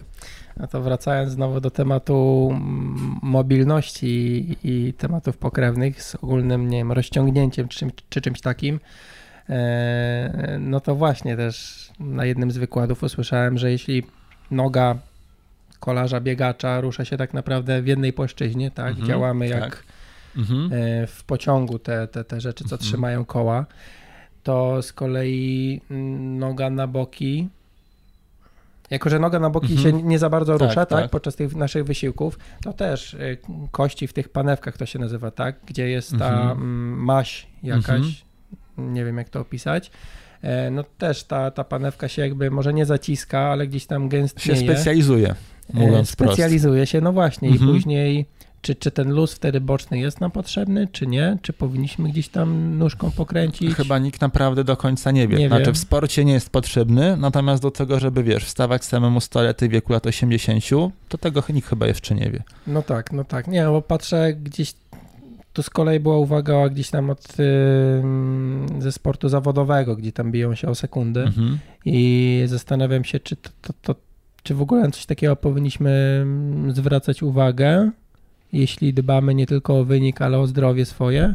czy, czy jednak to jest kwestia tego, że no ktoś ma za dużo czasu na trening i już patrzy na wszystko, co może poprawić i mm, wiesz, szuka, tak jak niektórzy Mhm. triatloniści szukają, że o ran, to teraz będę jadł jagody goi Mhm. i jak tylko to wprowadzę, to 20 minut pęknie na, na połówce od Mhm. razu za dwa miesiące. No mówię, chyba nie ma takiej... Ja nie mam zdania na ten temat. Zaczęliśmy od tematu wyboru trenerów i czy są dobrzy trenerzy, czy są źli. Natomiast ym, i od liczby ludzi, których można prowadzić Mhm. e, jako trener. Natomiast jakby ty szukasz gdzieś e, dodatkowych możliwości e, rozwoju i, i, i tak dalej. Widziałem raz ogłoszenie, zbierałeś, znaczy zbierałeś grupę trenerów Mhm. do y, nauki, znaczy chciałeś Mhm. mm, uczyć trenerów. Przypomnij, co to było, o co tam chodziło? Mm, Robiłem jesienią zeszłego roku taki mm, sz- warsztat, szkolenie dotyczące treningu kolarskiego w oparciu o moc. Mhm. Właśnie dla triatlonistów i były edycje e, dla zawodników, Mhm. dla... Tam byli i wyczynowcy, i amatorzy, osoby zainteresowane treningiem, ale były też osobne edycje e, dedykowane jakby tylko trenerom, tak? Mhm. Dobra, a to nie można się wszystkiego nauczyć z książek? Mm, Nie, znaczy oczywiście, że nie. Mhm. E, wydaje mi się, że mało jest dobrych książek w ogóle mm, o treningu i że mm, najlepsi trenerzy się tym nie dzielą.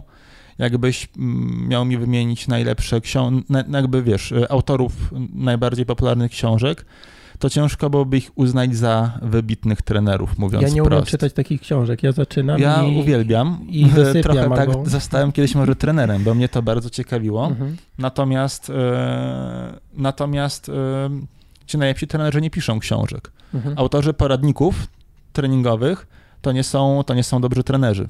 W, nie chcę mówić, że zawsze, ale musiałbym się zastanawiać, żeby wymienić naprawdę dobrego trenera, który by, by napisał książkę o, o trenowaniu, o metodyce treningu i tak dalej. Okej, to jak zdobyć, e, poza doświadczeniem, w jaki sposób zdobyć wiedzę tajemną? Czy wiedza podana w książkach, bo mówię, że ten trening, no już przyklejmy się do tego roweru, Mhm. mówię, że ten trening rowerowy jest najłatwiejszy, no akurat od strony kontuzjogennej Mhm. i tak dalej do ogarnięcia, ale czy wystarczy klepać 3-4 rodzaje treningów, tak, 20-minutówki jakieś mm, Mhm. i, inne, no to, to najbardziej znane rzeczy i, i po prostu z miesiąca na miesiąc się nam będzie polepszać to magiczne FTP, czy, czy jednak są jakieś takie, em, czy ty masz jakieś takie złote zasady, że na przykład jest sobie Michał Podsiadłowski, Mhm. który jeździ dwie godziny na połówce prawie. Mhm. No, zależy, gdzie była mata. Okej, No, ale no. czy nie? w Sierakowie chyba złamał. Złamał? No. Tak, naczynam sobie Ale ręki w tym uciąć. Serakowie co... Oś tym, co, co teraz temu? jest też. Nie, dwa lata temu chyba bodajże. Sobie 4,07 i tam na macie miał chyba 2,00, ale było kilka mat, w sensie, ale na, na Garminie miał poniżej, tego jakby jestem pewien. No dobra, niech mu będzie. No, E, tak, no dobra, nie wiem, no. ale masz jakieś takie magiczne rzeczy, które stosujesz u tych najlepszych na rowerze? Znaczy, w ogóle u wszystkich stosuję podobne podejście. To nie jest tak, że jak ktoś jest wolniejszy, to u niego stosuje Mhm. gorsze No, no, no. narzędzia, Okej. a jak ktoś jest lepszy, to a, niech, niech ma, tak? Mm, Ale no z, z drugiej strony, Ale tak, wiesz, no- można trenować po prostu na... znaczy, Gdzie, jeśli nie masz takiego... Padło kilka pytań. Po pierwsze, jakby skąd Mhm. czerpać, skoro nie, nie z książek. E, doświadczenie innych trenerów, różne formy mentoringu, różne formy szkolenia, obserwowania, jak pracują rzeczywiście najszybsi zawodnicy. Mhm. To jest jakby na szybko pi- pierwsza kwestia. Druga kwestia to jest to, czy to magiczne FTP jest rzeczywiście mm, celem czy środkiem do celu, tak? Bo to jest narzędziem, które ma sprawić, że będziemy szybsi na zawodach. Niekoniecznie celem treningu jest to, żeby podwyższać wynik e, na teście FTP. Celem treningu jest to, żeby zawodnik był szybszy na zawodach, a to nie jest, e, nie jest taka, oczy- taki oczywisty wniosek, wiesz, przyczynowo-skutkowy, tak? Mhm. na różnym dystansie te różne rzeczy, które są najważniejsze dla wyniku, się zmieniają. I mówiąc najogólniej, nie zawsze jest to FTP. Mhm. Mm, Sama FTP jest w ogóle bardzo arbitralnym takim wskaźnikiem, tak? No bo nic magicznego się nie dzieje w okolicy godziny, tak? Gdybyśmy dzielili doby na 20 godzin, yy, to wiesz, to by przesunęło nam wszystkie strefy i tak dalej i ale pewnie te też by to działało, tak? Wreszcie jest tak, że poprawiać zawsze na średnim i niskim poziomie sportowym jest, dość, jest się dość łatwo, tak? Kwestia jest tego, e, jak szybko się poprawiamy, jakim kosztem i jakie środki treningowe wykorzystujemy, bo jeśli się wyprztykamy z bodźców zbyt szybko, to okazuje się, że do tego sufitu treningowego dojdziemy e, szybciej niż moglibyśmy, tak? Szybciej nie znaczy lepiej. I, I potem okazuje się, że żeby się dalej rozwijać, trzeba realizować katorżniczy program treningowy, y, albo po prostu się nie da go realizować, bo zdrowie, bo czas, bo, bo cokolwiek, Mhm. tak? Mm, I większość amatorów w sporcie na tym średnim poziomie się poprawia. Natomiast nieraz miałem zawodników, którzy y, do mnie przychodzili po dwóch latach, mówi, kurczę, bo kiedyś startowałem się ścigałem z tym twoim zawodnikiem, a on jest teraz 15 minut przede mną na połówce. Ale ja też się poprawiłem, tak? I Mhm. wiesz o co chodzi, tak? E, Poprawa poprawie nierówna. Dobra, tylko no wiadomo, no ktoś tam już abstrahując od tego, że jeden był twój zawodnik, inny Mhm. nie, ale Nie, no to jest taki przykład jasne, e, jasne. pokazujący zjawisko, tak? Że są różne, Mhm. wiesz, poprawa w różnym zakresie i różnym kosztem, tak? No właśnie i teraz też, żeby odpowiednia mentalność ludzi była, że to, że ktoś został mm, za nami z tyłu parę minut, y, nie znaczy, że my się w pewnym momencie w ciągu następnych kilku lat nie zatrzymamy, a on nadal się będzie rozwijał. Oczywiście. To Więc jakby tutaj też long term. w 100% y, że tak się zgadzam. na to, tak. na to w, No. w takim długim okresie. To ma Dobra.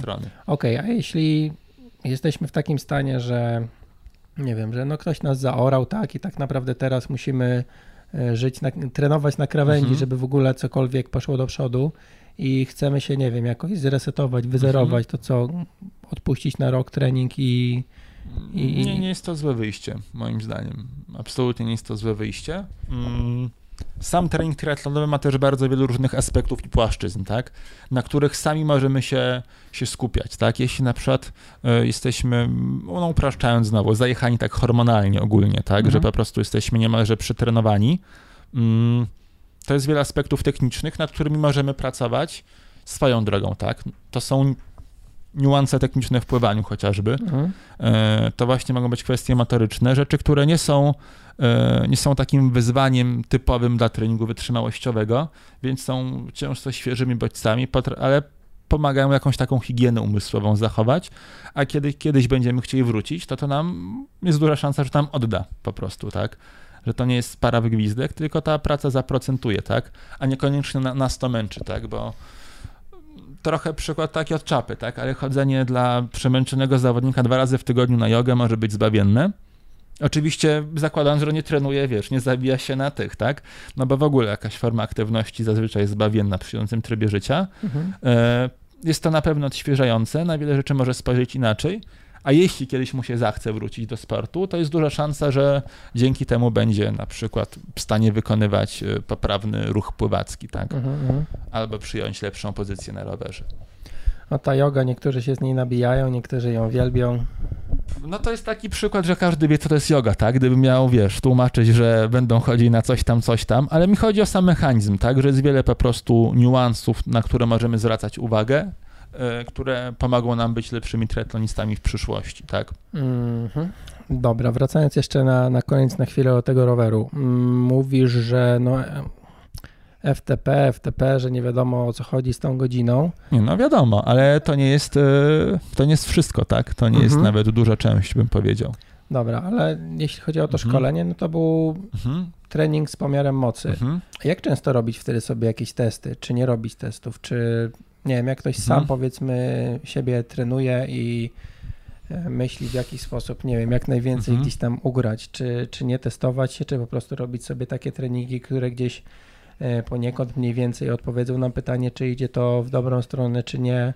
Czy to jednak trzeba się testować e, co 6-8 tygodni do, do zaorania? Po pierwsze, warto podejście? przyjść na szkolenie, Mhm. żeby się dowiedzieć, ale mówiąc zupełnie poważnie, my o tym też mówimy na szkoleniu. My nie stosujemy takich częstych testów.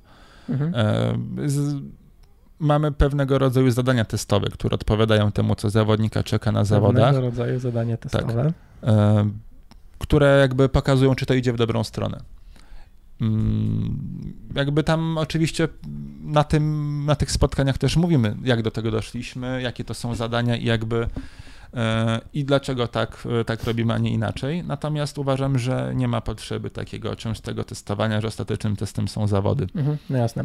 Dobra, słyszałeś o czymś takim, bo ostatnio jakąś nową formę testowania się zasłyszałem, że nie robimy ani tam 2 razy 8 Mhm. ani jakichś 20-minutowych, tylko narastające bodajże co dwie minuty, po prostu robimy Mhm. rozgrzewkę, tak, kilka przyspieszeń, Mhm. żeby się tam przepłukać i e, chyba co dwie minuty, czy co ileś zwiększamy e, trochę moc. Mhm. I no taki test do odcięcia, ale z uwagi na to, że co dwie minuty tak naprawdę tę moc zwiększamy, czy co minutę, Mhm. nie pamiętam. Tak naprawdę ten wysiłek cały trwa, nie wiem, 10 minut, Mhm. y, może nawet mniej.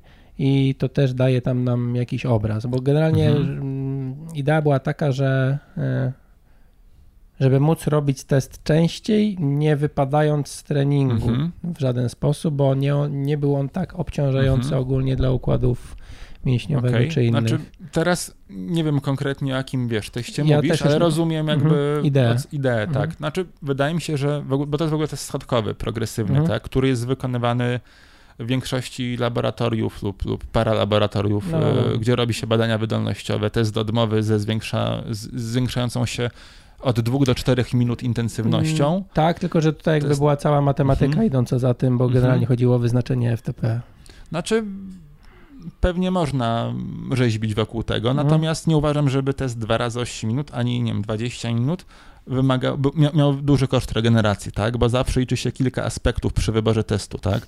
Po pierwsze, on musi być specyficzny do tego, co nas czeka na zawodach. E, To znaczy?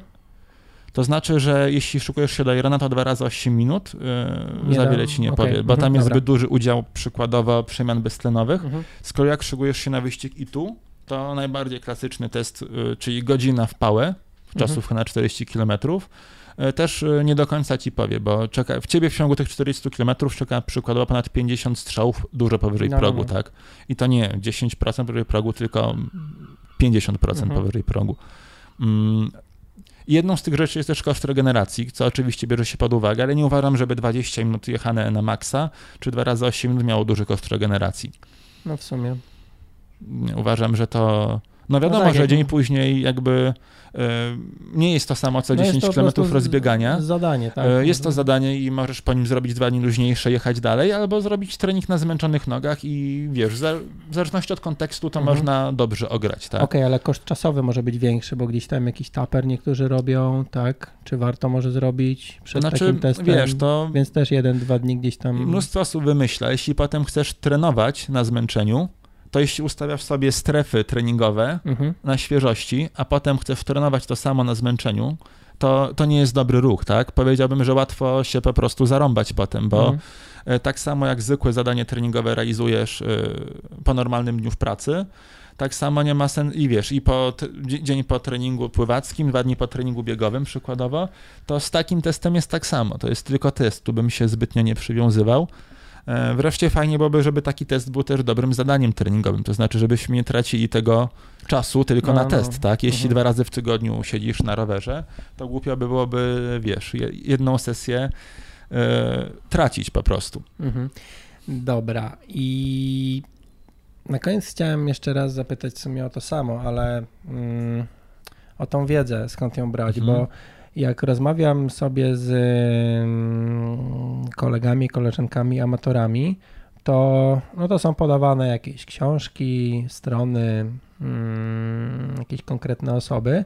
Natomiast jak rozmawiam z osobami gdzieś tam z, z, z góry, że tak powiem, tabeli, no to większość osób podaje jako źródło wiedzy. Tu porozmawiałem na, zgru, Mhm. na zgrupowaniu, tam porozmawiałem gdzieś tam za metą, Mhm. że bardziej te doświadczenia między ludźmi są wymieniane. Mhm. Ty na to samo zwróciłeś uwagę.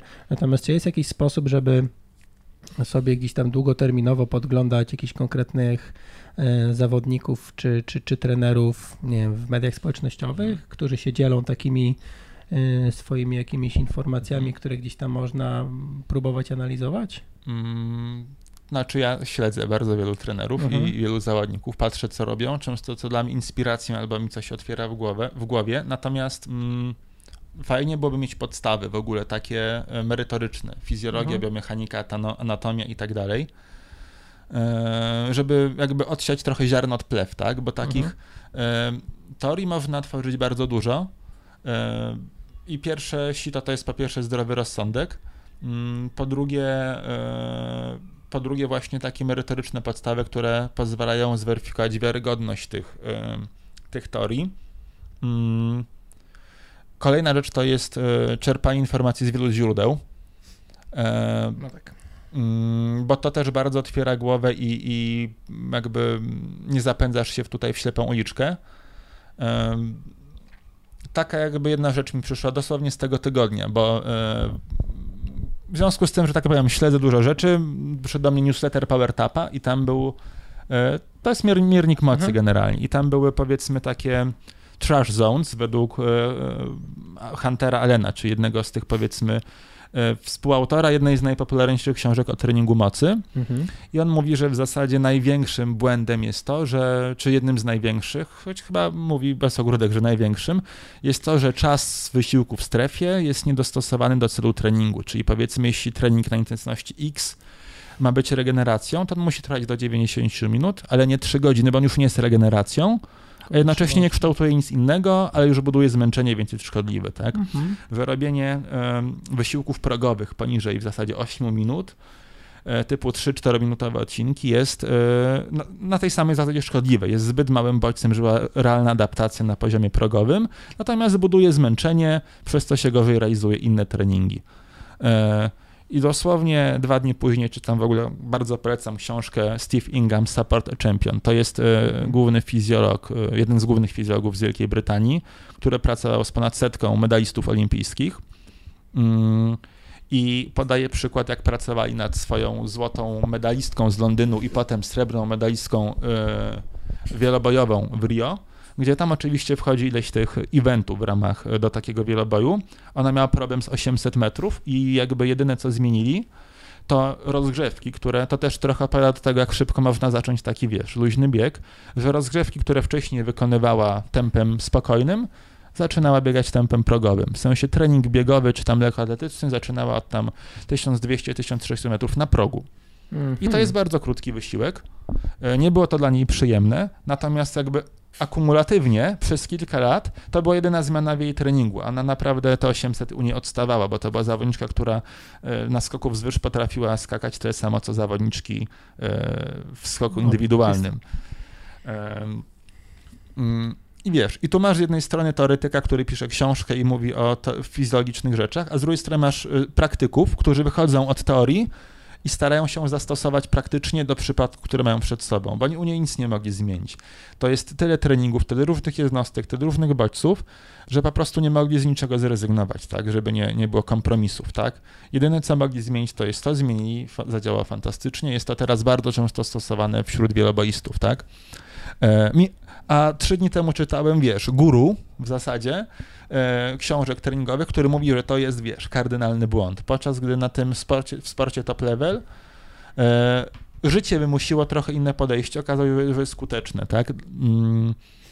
Nie pamiętam a propos czego to mówiłem, ale taka anegdotka a propos mhm. właśnie książek, tabelek czy takich zasad treningowych natomiast chciałem jeszcze powiedzieć a propos śledzenia w mediach społecznościowych, że to bardzo otwiera głowy, tak?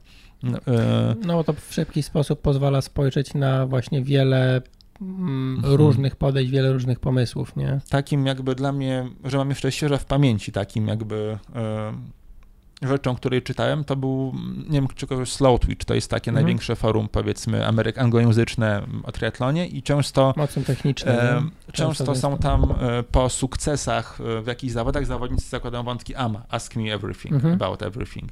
I mm, na WTS-ie Bermudy, czyli serii Mistrzostw Świata i tu mhm. pierwsza trójka to byli Norwegowie w tym roku i oni potem założyli wątek. E, no i oni trenują 40 parę tygodni w roku, powyżej 30 godzin, zazwyczaj około 35. E, rower rzędu 8-10 godzin to jest takie coś, że stwierdzili, że sobie pojadą wokół Sierra Nevada, czyli tam 370-80 km. Nie dojechali, więc skończyli, wiesz, po 8 godzinach zrobiło się ciemno, trener ich ściągał, więc za 3 dni znowu pojechali tym razem, wyjechali wcześniej, już nie zatrzymywali się w sklepach, tylko wiesz, raz na kol i przejechali, tak? Jeśli widzisz gości, bo to są młodzi zawodnicy, około 20 roku życia. Takie luźne podejście. E, nie tyle różne pode luźne podejście, co mm, jeśli zawsze, jeśli patrzysz na tych, co wygrywają, jest tam jakiś element, który powoduje, że zbierasz szczękę z podłogi. To są mhm. różne elementy różnych zawodników, ale zawsze jest coś takiego. I e, nie da się trenować przeciętnie z przeciętnych książek i osiągać ponadprzeciętnych wyników. Zawsze jest to coś. Hmm. To z tą myślą was zostawimy.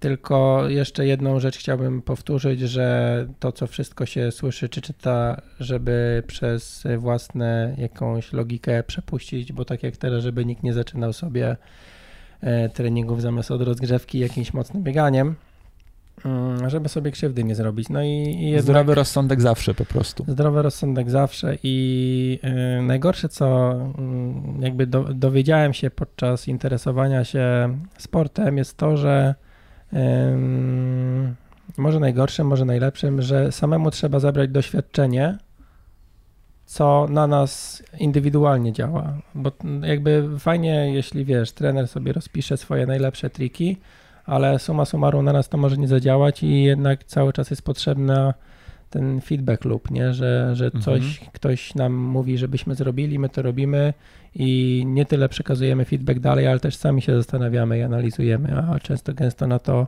no znowu patrzę po sobie, ale nie ma czasu i jednak się e, tą odpowiedzialność gdzieś tam chyba odpycha dalej, a e, no jednak trzeba być samemu odpowiedzialnym za, za to, bo jednak ten, ten wynik no my jesteśmy za niego odpowiedzialni, a nie trener tak naprawdę, nie? Znaczy ja się kiedyś zastanawiałem, jeśli zawodnik nawet nie wychodzi na trening, to czy jest, to jest w cudzysłowie wina trenera czy zawodnika, tak?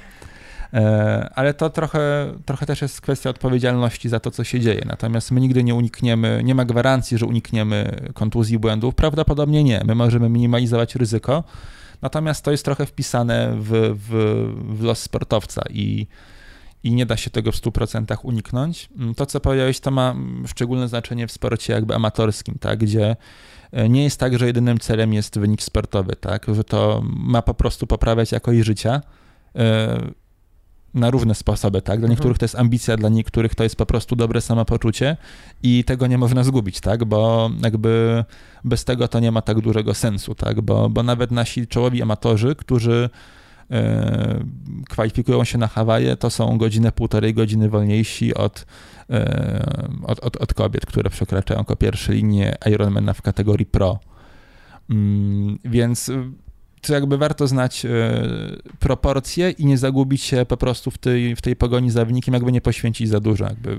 Z kolei w sporcie wyczynowym e, uważam, że jest zupełnie inaczej. U nas właśnie, może dlatego tak trochę e, nasi zawodnicy na krótkim dystansie nie potrafią się przebić, bo tam z kolei niezbędna jest selekcja. Tam nie jest tak, że każdy może wszystko, Mhm. Tylko potrzeba 200-300 zawodników na jednego olimpijczyka, tak pokazują statystyki z zachodu. No my tylu nie mamy e, w kilku rocznikach, tak?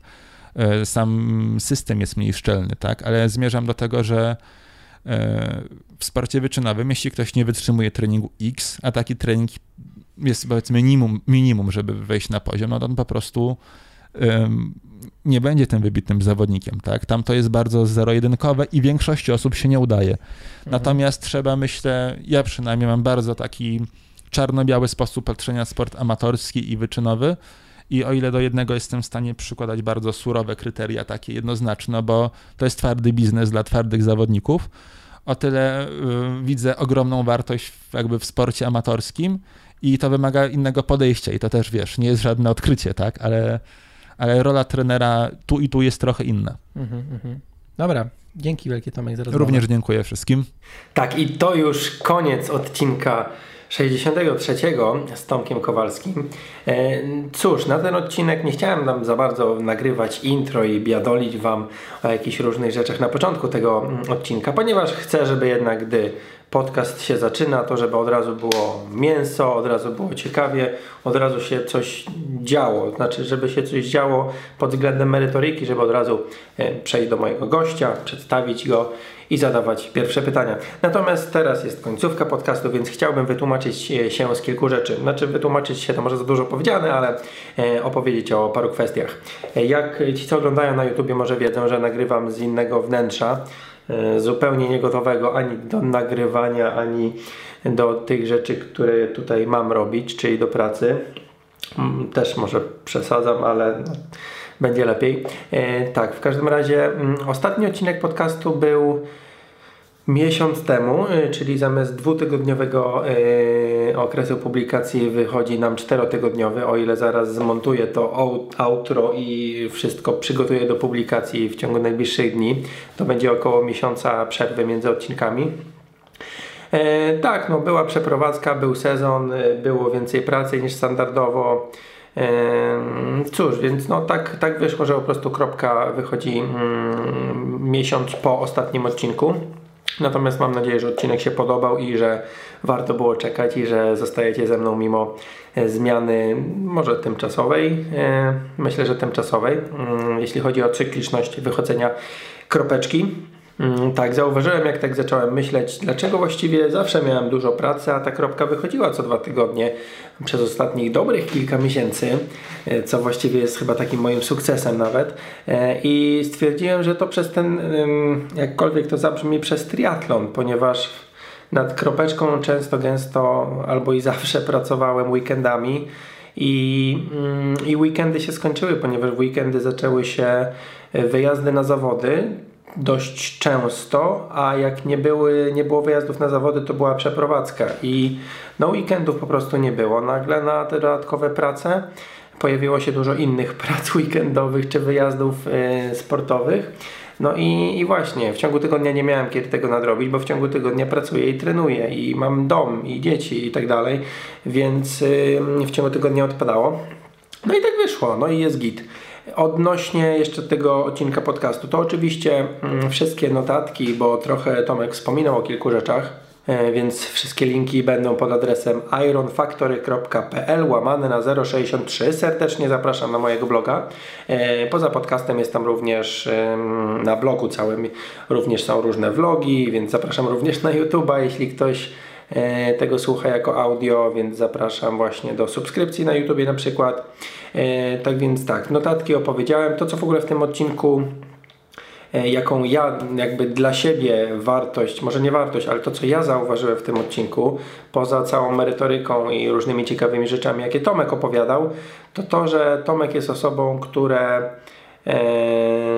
w moim odczuciu, jakby na podstawie moich jakichś takich tego, co doceniam w ludziach lub nie doceniam, to Tomek jest osobą, która prezentuje sobą zerowy poziom bullshitu, tak? Czyli nie wciska ludziom ściemy, jeśli mogą się pojawić niedopowiedzenia jakieś, że ktoś jakoś zbyt dobrze zrozumie to, co on chce powiedzieć, to szybko prostuje, więc y, chociażby za to podziwiam, podziwiam. Tak to powinno w ogóle być. Takie moim zdaniem są standardy postępowania, e, aczkolwiek no, wiele osób nie, niekoniecznie się do nich dąży, do tych standardów, tylko opowiada jakieś tam e, dyrdymały, pompując jakby e, swoje nie tylko swojego, ale jakby postrzeganie siebie gdzieś tam w internecie czy wśród innych ludzi. E, u Tomka tego nie ma, więc high five, e, lajki, piąteczki. Tak, e, no i to tyle w dzisiejszym odcinku podcastu. Na koniec tylko chciałbym zaprosić oczywiście standardowo na mojego Patronite'a, czyli patronite.pl łamane na Iron Factory i do zobaczenia w następnym odcinku podcastu. Od razu zdradzę, że w następnym odcinku podcastu będzie E, Łukasz Kalaszczyński i mm, żeby było ciekawiej, to rozmowę nagraliśmy dzień przed jego startem na Ironman Gdynia, który e, no po którym zrobiło się gorąco, tak? Jak zobaczyłem zdjęcie, wszyscy pewnie znają już temat e, rozwalonego roweru, roweru Łukasza. No ten start zdecydowanie mu nie wyszedł. Więc następny odcinek będzie rozmowa z Łukaszem przed tym przykrym zdarzeniem. I następny odcinek, biorąc pod uwagę, że wiem jak obecnie układa się tutaj wszystko, co jest naokoło mnie, następny odcinek będzie również za miesiąc, więc pod koniec, właściwie na początku października. Eee, a później się zobaczy. Trzymajcie kciuki, e, tak się chyba trzyma kciuki jakoś. Trzymajcie kciuki, żeby się, żeby mm, jakby wrócił do tej dwu lub chociaż trzy, co, trzy, co trzy tygodniowej publikacji nowych odcinków. A na dzień dzisiejszy ja się już żegnam i do zobaczenia y, w następnym odcinku podcastu, a właściwie do zobaczenia y, już niedługo w jakimś vlogu relacji z zawodów, w jakimś teście, recenzji y, lub czymś takim, ponieważ to się również będzie pojawiało. Więc to nie jest tak, że będzie jakiś film czy materiał raz na miesiąc, bo jest kropka, tylko na pewno raz na dwa tygodnie, może nawet częściej coś na bloga wpadnie. Dzięki, trzymajcie się i do zobaczenia. Hej!